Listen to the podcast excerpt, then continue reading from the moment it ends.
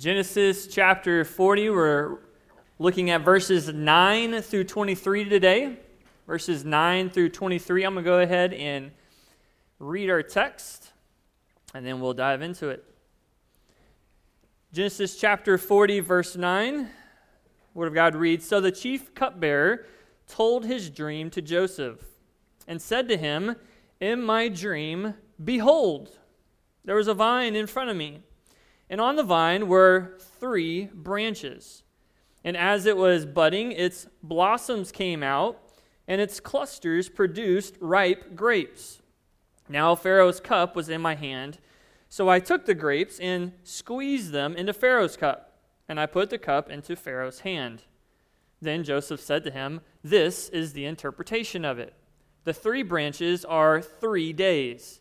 Within three more days, Pharaoh will lift up your head and restore you to your office, and you will put Pharaoh's cup into his hand according to your former custom when you were his cupbearer. Only keep me in mind when it goes well with you. And please do me a kindness by mentioning me to Pharaoh and get me out of this house. For I was in fact kidnapped from the land of the Hebrews. And even here I have done nothing that they should have put me into the dungeon. When the chief baker saw that he had interpreted favorably, he said to Joseph, I also saw in my dream, and behold, there were three baskets of white bread on my head. And in the top basket there were some of all sorts of baked food for Pharaoh, and the birds were eating them out of the basket on my head. Then Joseph answered and said, This is its interpretation. The three baskets are three days. Within three more days, Pharaoh will lift up your head from you and will hang you on a tree, and the birds will eat your flesh off of you. Thus it came about on the third day, which was Pharaoh's birthday, that he made a feast for all of his servants, and he lifted up the head of the chief cupbearer and the head of the chief baker among his servants. He restored the chief cupbearer to his office, and he put the cup into Pharaoh's hand but he hanged the chief baker, just as Joseph had interpreted to them. Yet the chief cupbearer did not remember Joseph, but forgot him. The title of our message is Training Camp Preparation in the Pit. Training Camp Preparation in the Pit. Army Special Forces training is some of the most strenuous and demanding training in the world. It's both physically taxing and mentally exhausting. It's broken up into five phases, and that's after you've already gone through the rigor of basic training. At phase one, uh, we see that they, uh, prospective soldiers are tested in their physical and psychological fitness. They're put through a ringer of grueling obstacle courses.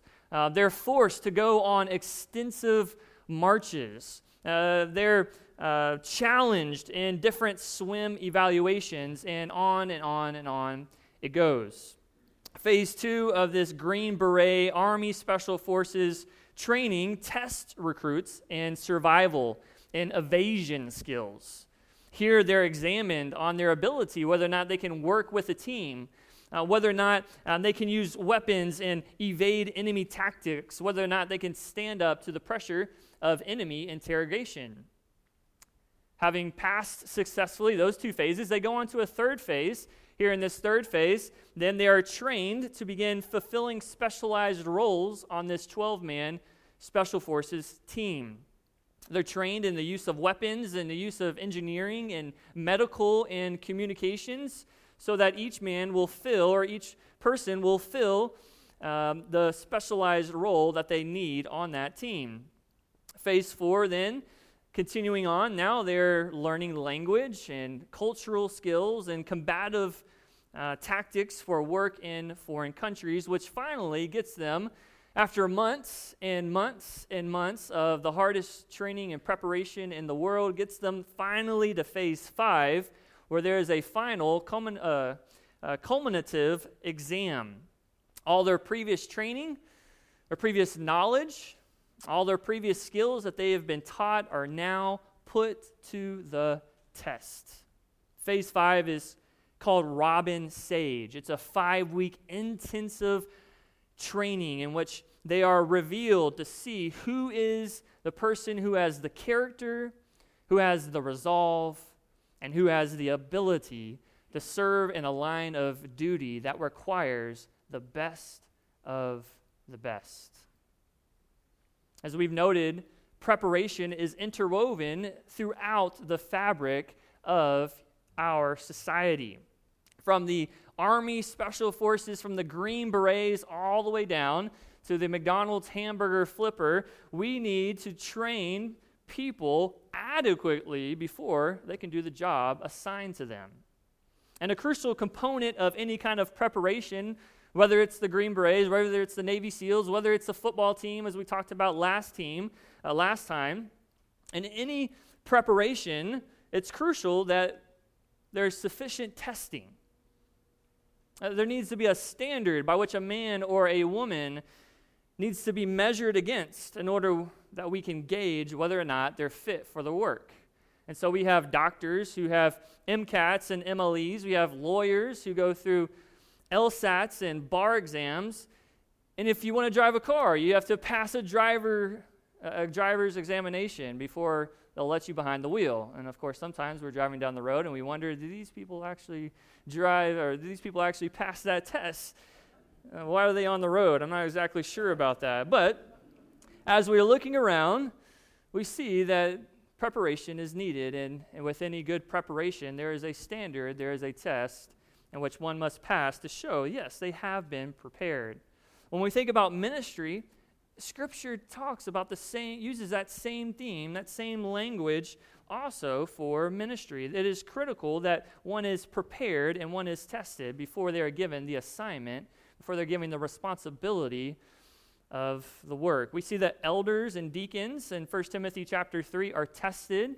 They're tested according to their craving, whether or not they desire the work, whether they aspire to the office of, of overseer or that of deacon. We see that they're tested according to their character. Do they have the moral uh, qualities that are necessary for that office? They're tested uh, according to their competency. Can they indeed, uh, for elders, can they teach? Can they manage the households well? And for deacons, can they also manage their households well? But, or excuse me, and here at Countryside, just maybe so you can have a, an understanding of how we do that here as a church. Uh, for an elder, for, exa- uh, for instance, there is formal preparation before a guy is installed as an elder, right? We didn't just wake up one day and say, oh, you know, Gary, that's a guy, man, that's awesome dude. Let's just let's make him an elder tomorrow. Right? No, that's not how it works at all. Right? Instead, there is a formal preparation. There is a process, a long, lengthy period of testing before men like Gary and our other elders have been installed to that office. So we have an application process, an interview process. They go through material that tests them on Bible knowledge and systematic theology. All of that before they go through this examination in which they have to sit before the body of elders and are challenged in this final exam. And then there's congregational testing in which we as the congregation look at their lives and examine them to see in their life see if they match what Scripture says. But not just for elders and deacons, we see in 1 Corinthians chapter 16, 3 that Paul calls the church to test, to prepare for the body that would fulfill key ministry roles within the church. Paul calls upon the church to test and approve certain men to carry the relief offering of the poor down to Jerusalem. So we see in the life of the church that God cares about preparing his people for the work of ministry. In fact, as we come to our theme today of Genesis chapter 40, as I taught last week, the theme of this chapter can really be summarized for us like this God providentially prepares his people for future ministry. God prepares, God trains, God refines, God tests his people before he sends them out to do his work. We know that this pre- uh, preparation comes first and foremost through the equipping of the word. Ephesians 4:12 says that the uh, pastors and teachers teach the word, proclaim the word, and by that the saints are equipped through the word for the work of ministry. We are prepared and equipped by the teaching of sound doctrine. But God also has another avenue which He trains us, another um, avenue in which He prepares His people, and that's through providential test of trial and suffering. God uses the providential circumstances in our life to mold and shape us to be the men and women that He's calling us to be, to go out and to, uh, to serve and to minister to others. And often He uses the form of trials and sufferings to do that. 1 Peter chapter 1, verse 6 says it uses the flames of hardship to remove our dross and to make us vessels worthy of his glory for the work that he has called us to. And as we've been looking in the life of Joseph, this is the truth of both Genesis chapter 40 and Genesis chapter 39. We see in these two chapters that Joseph is going through the training camp, that before Joseph could enjoy the promotion to the, to the pinnacle, he had to first be prepared, trained, and tested in the pits. And so in Genesis chapter 40, we find Joseph in the middle of his own phase of ministry, special forces training, if you would. Earlier in chapter 39, he had been tested and proven in Potiphar's house. He had been shown to be a conduit of national blessing. And now in chapter 40, we find Joseph once again being prepared in the pit. And when we use the, when we use the word pit, it's just Joseph's term, as we're going to see, for his description of what his life was like in jail. And what was the goal of God's preparation of Joseph? What was God preparing Joseph for? Well, what we see is that God is preparing his servant to be his prophetic mouthpiece to Pharaoh and the nations. And we saw last time that this preparation uh, began, and uh, this preparation was in three phases. We see in verses 1 through 8 that Joseph was established first as God's prophetic mouthpiece. And we saw there that God used two acts, two providential acts, to establish Joseph. First was a pair of treacherous offenders, as we saw this chief cupbearer and chief baker sin against Pharaoh and then thrown into the jail, the exact jail that Joseph was in, and Joseph was called to oversee them. And then we also see through a second providential act a pair of troublesome dreams. And what we talked about last time was that God was shaping, God was bending the cosmos for Joseph's sake. God was providentially at work, working in and through forces that were outside Joseph's control in order to prepare Joseph, in order to place Joseph in the perfect setting, in order to establish Joseph as God's prophet. And as God was moving providentially, what did Joseph do? Joseph kept his eyes open Joseph kept his ears open. He was ready for that moment. He saw that circumstance. He was there ready for the opportunity, and he took advantage of it. He asked a simple question that then led to these guys unloading their trouble upon him. And so Joseph then establishes himself. He says, God is the one who can interpret dreams. And guess what? I can do, I can interpret dreams because God is the one who is enabling me to interpret dreams. So tell them to me. And so we see Joseph showcasing his faith and the one true God. But his preparation is not quite complete. He's, he's made a tremendous statement of faith, but now the question is okay, Joseph has said that he can interpret dreams. Now the question is can he really do it? Is he actually telling the truth here?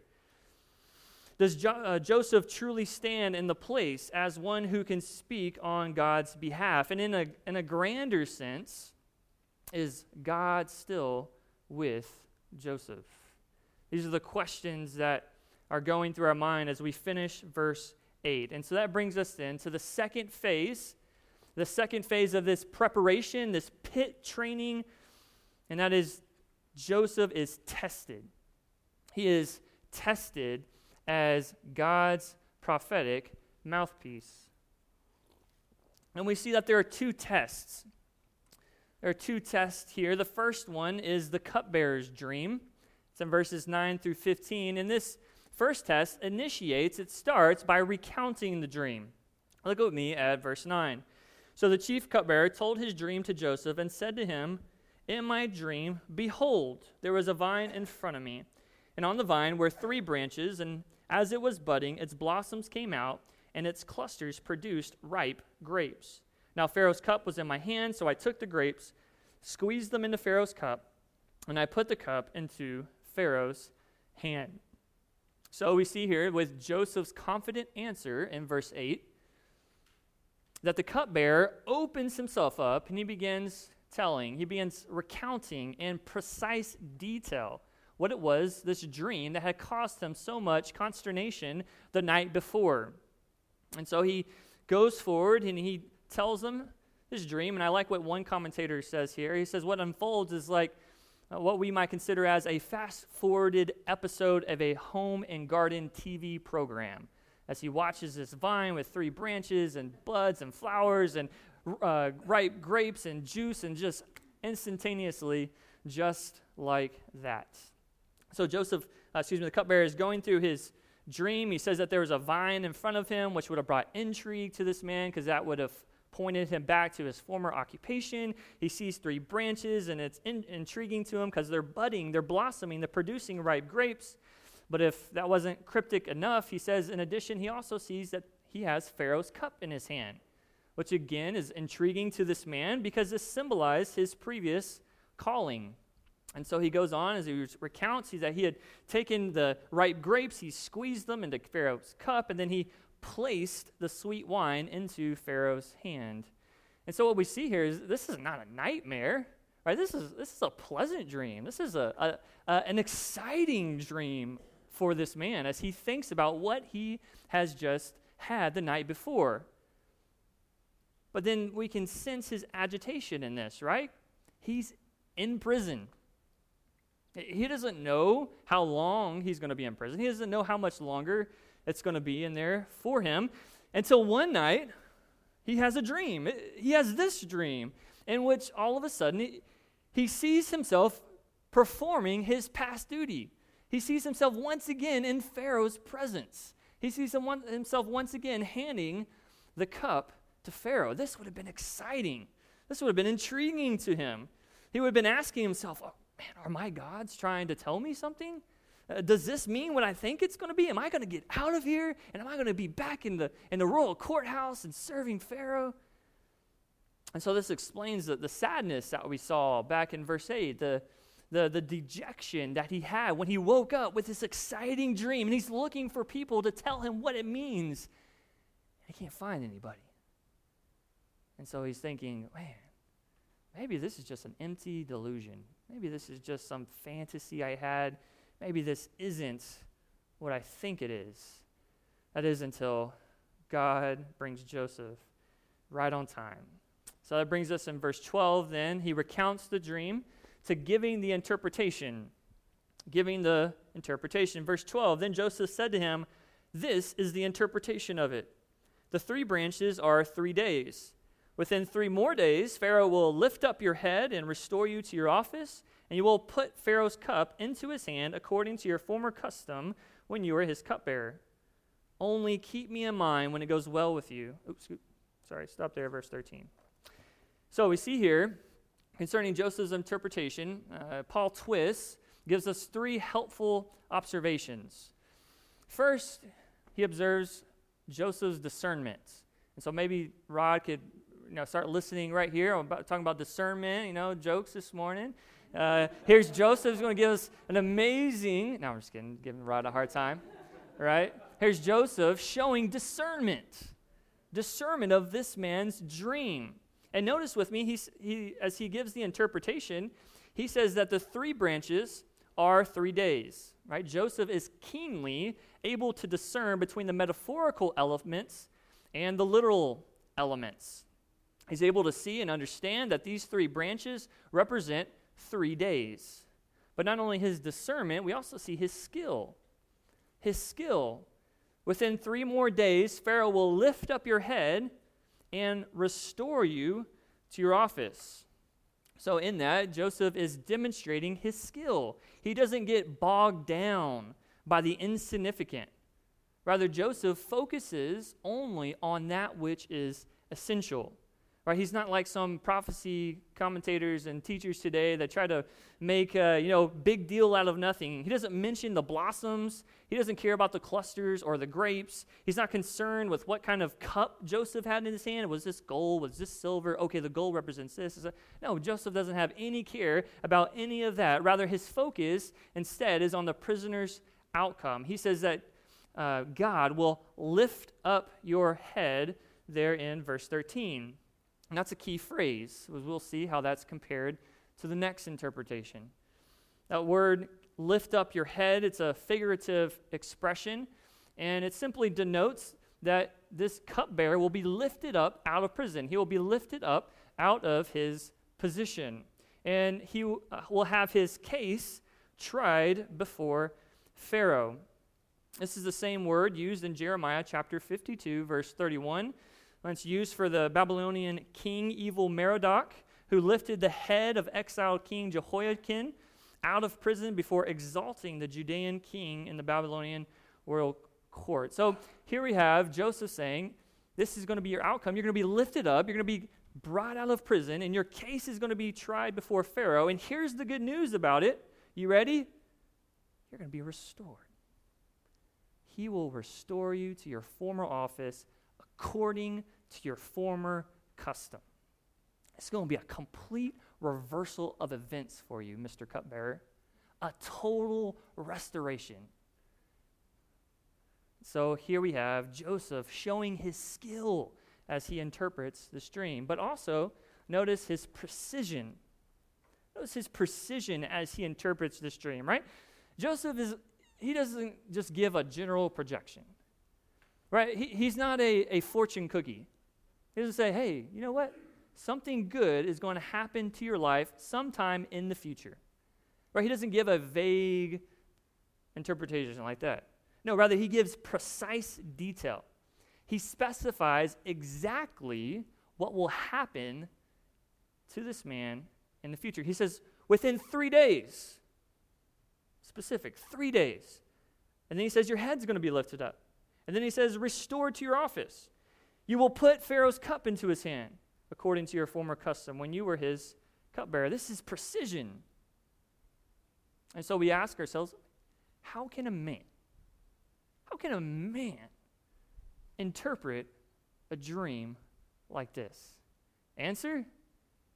Because God is with Joseph. God is enabling Joseph. God is the one whom, as soon as the words leave the dreamer's mouth, God reveals their meaning to Joseph's mind. He understands, he interprets, he is divinely empowered to give the interpretation. This showcases Joseph's ability to be the one who can speak for God.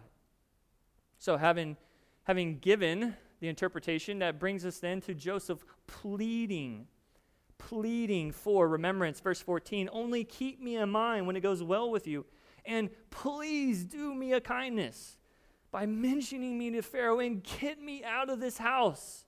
For I was in fact kidnapped from the land of the Hebrews, and even here I have done nothing that they should have put me into the dungeon.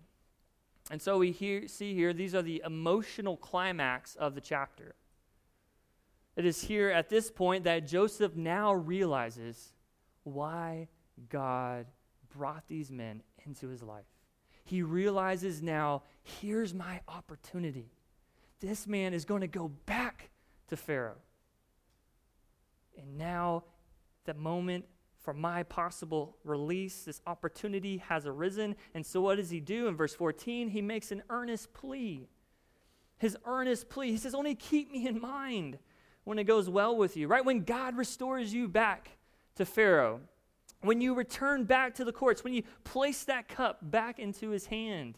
I only have one request of you, Mr. Cupbearer. Keep me in mind.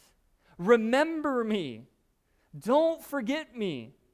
Keep me in those little gray cells up there in that head of yours. Recall the kindness that I have shown you here. It was I the, who is the one who has interpreted this good news for you. And, and don't just remember me. Joseph continues to go on in verse 14. He says, And as you remember me, please do me a kindness. The word therefore, kindness is the word we love around here so much. It's hesed, it's loyal love. And, and in the realm of men, it just means returning kindness to one who has shown kindness to you. And so this is the same word that Rahab uses in Judges chapter 2, verse 12, as she's speaking with the spy. She says, Hey guys, you know the kindness I've shown you by hiding you, by protecting you? When you come back and you take over this city, as we believe, I believe and trust in Yahweh that He is God and God alone, show me kindness. Show me hesed, loyal love. Save and deliver us. It's the same word used in 1 Samuel chapter 20, verse 14, as Jonathan is there with David. He says, David, you remember all the kindness I've done to you? Remember seeing how I have loved you and how I've cared for you, David? David, when God exalts you to the throne, when you become king over Israel, show me kindness. Show my household kindness. Show us loyal love. And so that's what Joseph is doing here.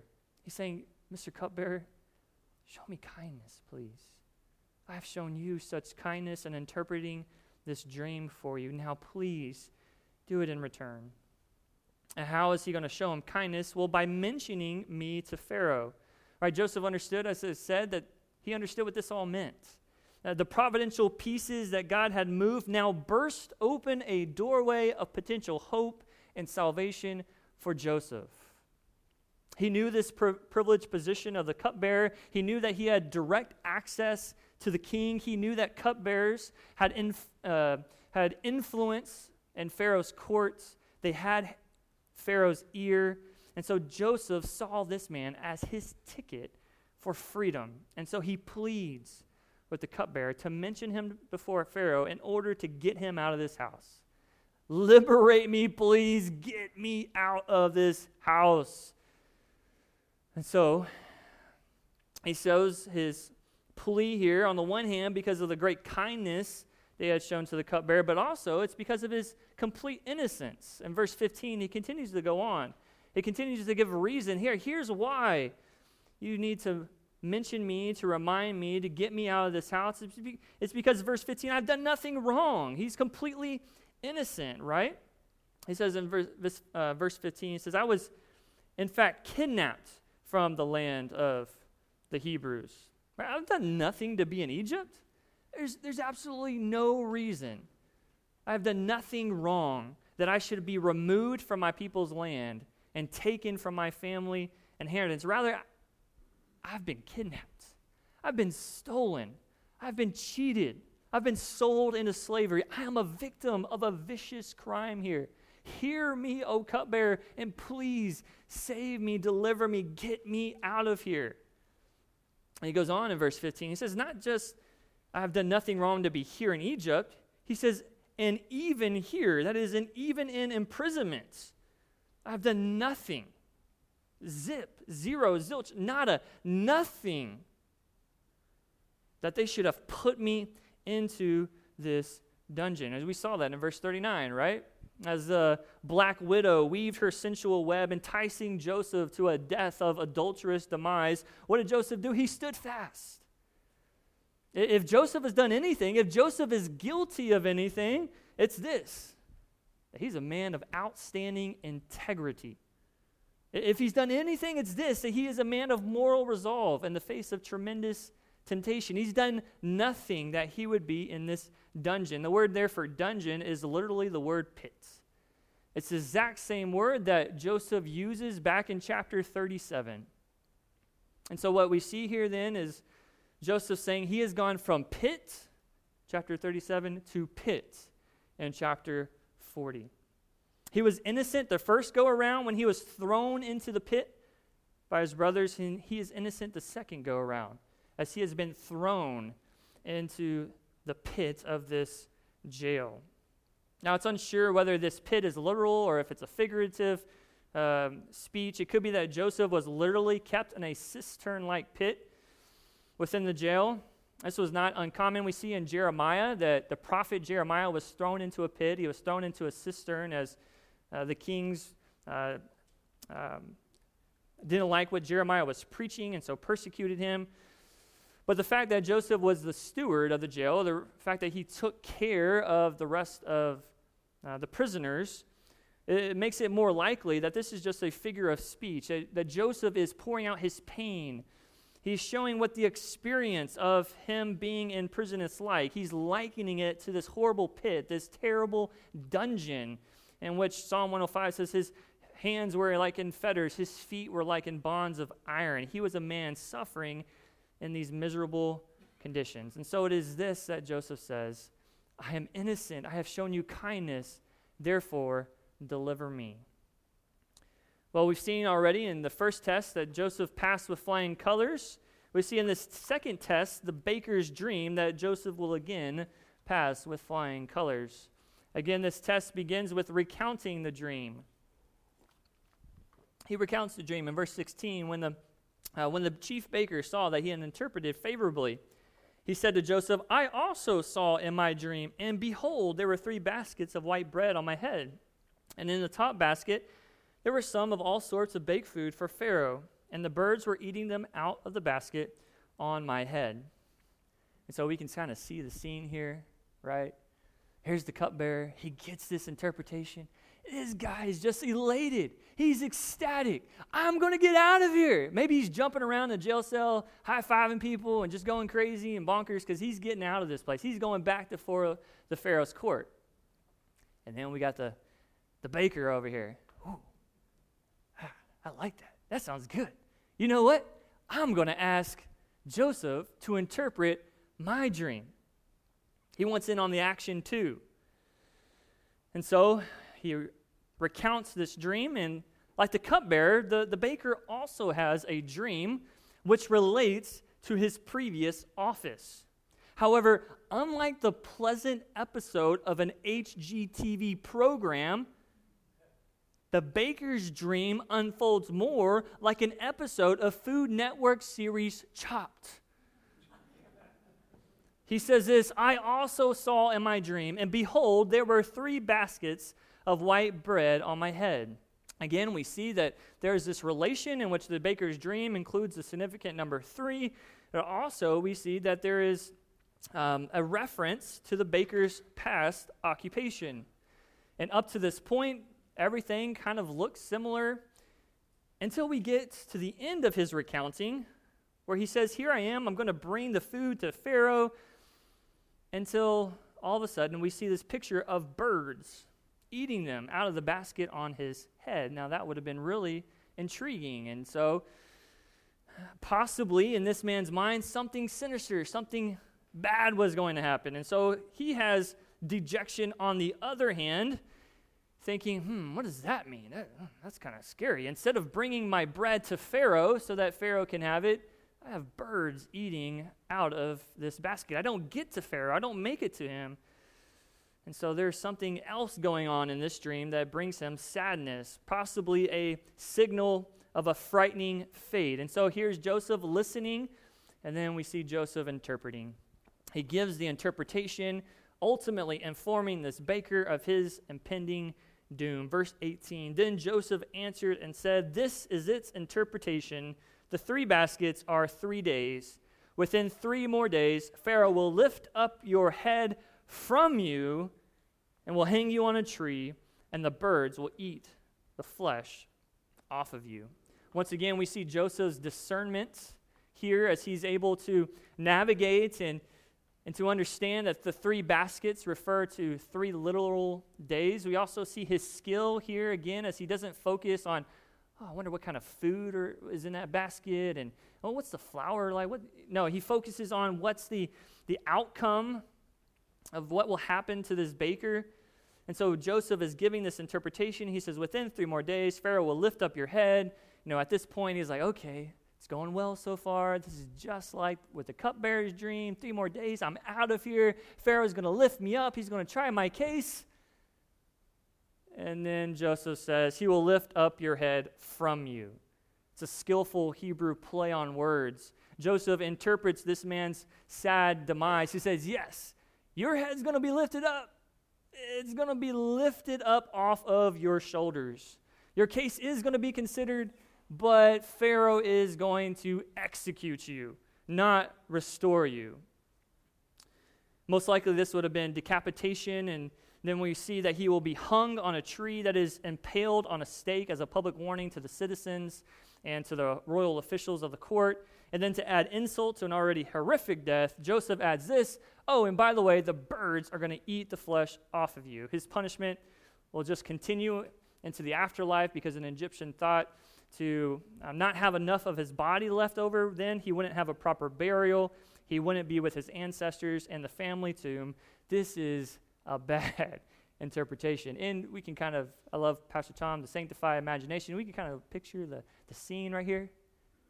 Maybe a little awkward as this interpretation is going out of his mouth. Here's the cupbearer, he's rejoicing. Oh, by the way, Mr. Baker, your head's going to be executed and you are going to have birds eaten off of you. And so, kind of imagine the cupbearer here looking at him like, sorry, man, tough one for you. And the baker, you know, his face at, at the beginning is just intrigued, like, oh, what's going to happen to me? And then as the words are coming out of Joseph's mouth, you can just see his face start sinking down. And next thing you know, maybe he's like crashing to the floor or something. Like, oh. It's interesting, right? That we don't know why the outcome is different here for the cupbearer and the baker and all that kind of stuff. You know the reason for that is, is this is instructing us this passage is not about a cupbearer or a baker. It's not about what happens to them or what happens to him. This focus of this passage is on Joseph. The focus of this passage on is on his ability to interpret dreams. And so that brings us to his precision. Again, once again, we see the specificity of this gruesome death, the precision, all of it revealing Joseph's supernatural ability as one who can interpret dreams. So we saw in the first eight verses, Joseph had established himself. He said, God can reveal dreams. Tell it to me because I speak for God. He then established himself. And then we see in these verses, he is tested. They give him his dreams. Is, can he actually do it? Can he actually interpret as he said that he can? Joseph shows that he can. He passes with flying colors. He demonstrates discernment, skill, and precision. The only question now is will his interpretations prove true and accurate? If no, then Joseph has failed miserably. He has shown himself to be a false prophet, a liar, one not fit to serve as God's messenger. But if yes, Joseph has proven without a shadow of a doubt that he does serve as God's prophet in the land. So that brings us to the third phase of Joseph's preparation. And it is this Joseph is proven proven as God's prophetic mouthpiece. And this section here gives us emphatic proof, not just some proof, but emphatic proof that Joseph is God's prophet because we see that Joseph's interpretations are perfectly fulfilled. They're perfectly fulfilled. In fact, there are five perfectly fulfilled details that emphatically prove Joseph's interpretive abilities. Look at verse 20. We see the first detail. He says, It happened, thus it came about on the third day, just as Joseph said. Interpreted perfectly on the third day. The stress here, it's not the second day, not the fourth day, but the third day. And this third day, as he goes on to say, was Pharaoh's birthday. Now, Pharaoh is not celebrating his birth as we celebrate birthdays, but rather this was his ascension date the date that he would have gotten to the throne. And Egyptian history tells us that when pharaohs, when they came and they celebrated this day, that there were times where they would release their prisoners, they would bring them to the court. Pharaoh would try their case. Some he would let go, some he wouldn't. And that's exactly what we see here in this scene. So we see the first perfect detail is that it happened on the third day. The second perfect detail that was fulfilled is that their heads were lifted up. Verse 20 and he lifted up the head of the chief cupbearer and the head of the chief baker among his servants. Just as was predicted, Pharaoh lifted up their heads. He looked over their case, and having reviewed all the facts, he makes his decision in verse 21. We see third perfect detail that was fulfilled. He restored the chief cupbearer to his office. The fourth perfect detail there in verse 21 is that he put the cup into Pharaoh's hand. The cupbearer resumed his previous duties. And then we see the perf- the fifth perfect detail that was fulfilled is that the baker was executed. He hanged the chief baker. And if for some reason, you know, we're going through this and we're kind of missing the point here, at the end of verse 22, uh, the author makes a emphatic remark here. He says that all of these things happen, these five details happen perfectly, just as Joseph had interpreted to them. Just as, exactly as, perfectly as Joseph had predicted. Joseph here is five for five, right? He could play on the Rangers for the World Series team here. He is batting five for five, five home runs. He has perfectly aced his test down to the most minute detail. What does this prove? It proves without a shadow of a doubt that Joseph can be God's spokesman. Paul Twist writes, quote, the, the cumulative force of these observations is to emphatically validate Joseph's claim. He is God's spokesman in Egypt. His words do tell of that which is to come. The full significance of this relationship will become clear in chapter 41 when the exiled son is brought before Pharaoh. Joseph is established, tested, and proven. But as we read this, it brings us back to verses 14 and 15. What, what's going to happen to Joseph? The cupbearer is exalted. He's back before Pharaoh. Is he going to remember Joseph? Is Joseph, is this the, the time of Joseph's release? Is he going to get out of here? Verse 23 Joseph is entirely forgotten. Entirely forgotten. Yet the chief cupbearer did not remember Joseph, but forgot him.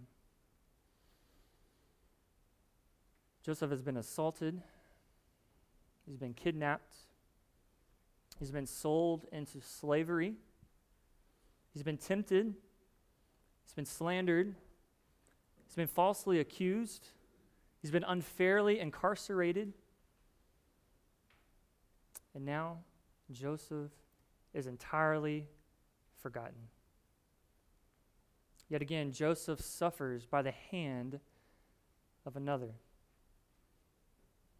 Eleven long years of pain and turmoil in Joseph's life. Eleven long years of agony and hardship. And we might be tempted at this point to just ask those age old questions Where's God in all of this? God, why are you allowing Joseph to, to suffer like this? God, when, when will you deliver this man from his affliction? And the answer, of course, to all those questions is what? God is there. God is with Joseph man has entirely forgotten Joseph, but God continually remembers Joseph. I love what Isaiah 43, verse 1 through 3 says. But now, thus says the Lord your Creator, O Jacob, and he who forms you, O Israel, do not fear, for I have redeemed you. I have called you by name, you are mine. When you pass through the waters, I will be with you and through the rivers they will not overwhelm you. When you walk through the fire, you will not be scorched, nor will the flame burn you. For I am the Lord your God, the Holy One of Israel, your Savior. This is the God that is with Joseph in his suffering. This is the God that is with Joseph in the pit. This is the God who is remembering Joseph and the tempestuous waters of Potiphar's house. And it is this God who is with Joseph in the darkest of nights in in the hell of the pits. And not only was God with Joseph during this time, God was preparing Joseph at this time. God was using every evil done against Joseph to mold, shape, refine, and prepare him to be God's messenger, to be his special servant, to serve him in future ministry. Right, admittedly, for Joseph, it looked pretty bleak. It was pretty dark. He had no idea at this point why he was suffering as he did. But God did. God knew. God was perfectly preparing Joseph through all these tribulations for the work that he had in store for him. Brothers and sisters, that God is with you today, preparing you today through that which you suffer today. God doesn't always promise to protect us from the dark pits of life, but God does promise to be with us, to walk with us through those pits. Psalm 23 4 Even though I walk through the valley of the shadow of death, I fear no evil, for you, God, are with me. Your rod and your staff, they comfort me. Jesus says in Matthew 28 20 to his disciples, And lo, I am with you always to the end of the age. Acts 18:10 and the Lord said to Paul in the night by a vision, "Do not be afraid any longer, Paul. Keep on speaking. Do not be silent." Paul, for I am with you. Romans 8, 38 through 39. For I am convinced that neither death, nor life, nor angels, nor principalities, nor things present, nor things to come, nor powers, nor height, nor depth, nor anything else in created world will be able to separate us from the love of God in Christ Jesus our Lord. Our God is with us. He is with us in our afflictions. But again, I say, as we learn here, it's not just that He's with us, but He is preparing us, He is refining us, He is equipping us. And so, brothers and sisters, as we go through the trials of life today, maybe some in here right now at this very moment are suffering something grievous. Genesis chapter 40 calls to our attention two important truths.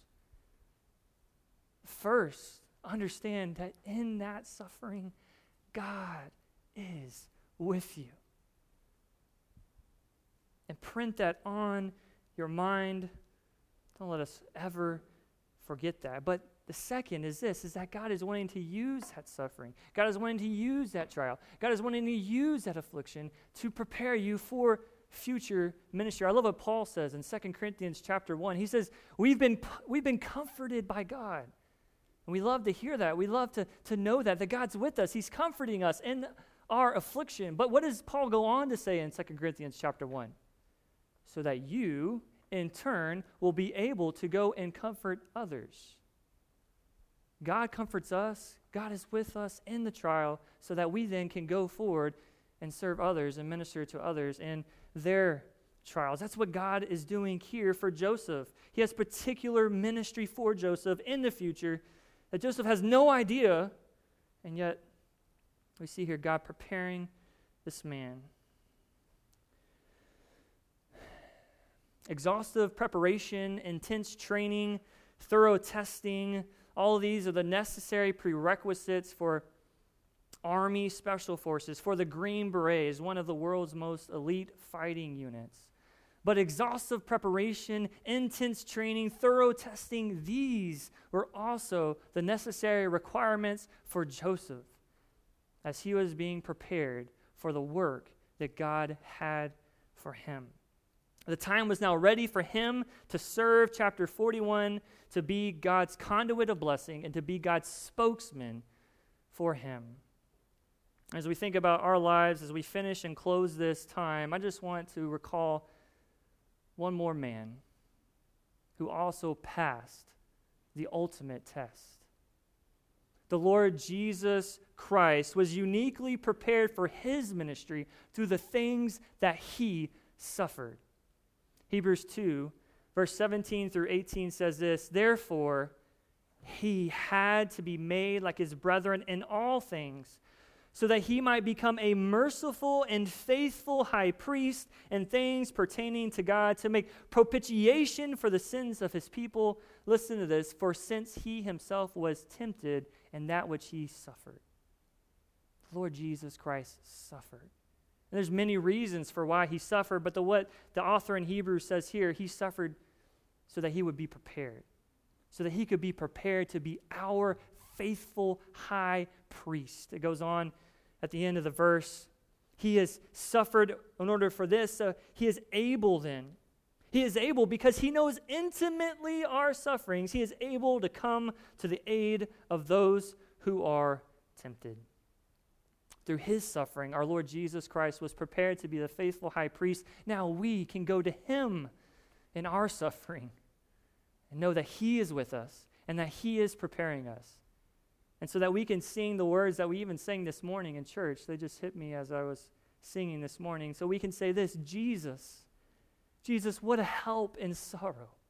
While the billows o'er me roll, even when my heart is breaking, my comfort helps my soul. Hallelujah, what a Savior. Hallelujah, what a friend. Saving, helping, keeping, loving me. He is with me to the end. Let's pray. Father, you are you are God. You are with us. You love us and you are preparing us. Lord, we suffer things in this life and many times we don't know why. We don't know what exactly it is that we're suffering for, but Lord, you do. And Lord, we do know your truth and your word that says that you are with us in it, and we know that your word says that you are preparing us for something in it. God, please help us to hold fast to those truths today as we look at Joseph's life and as we look ahead in chapter 41 to the, the beauty of his now exaltation and rise. I pray that we would be strengthened to persevere in faith like Joseph did. Help us to persevere in faith like our Lord Jesus Christ did. And Lord, may we go to you, Christ. May we go to you in our times of need, for you are a great high priest. We love you. It's in Christ's name we pray. Amen.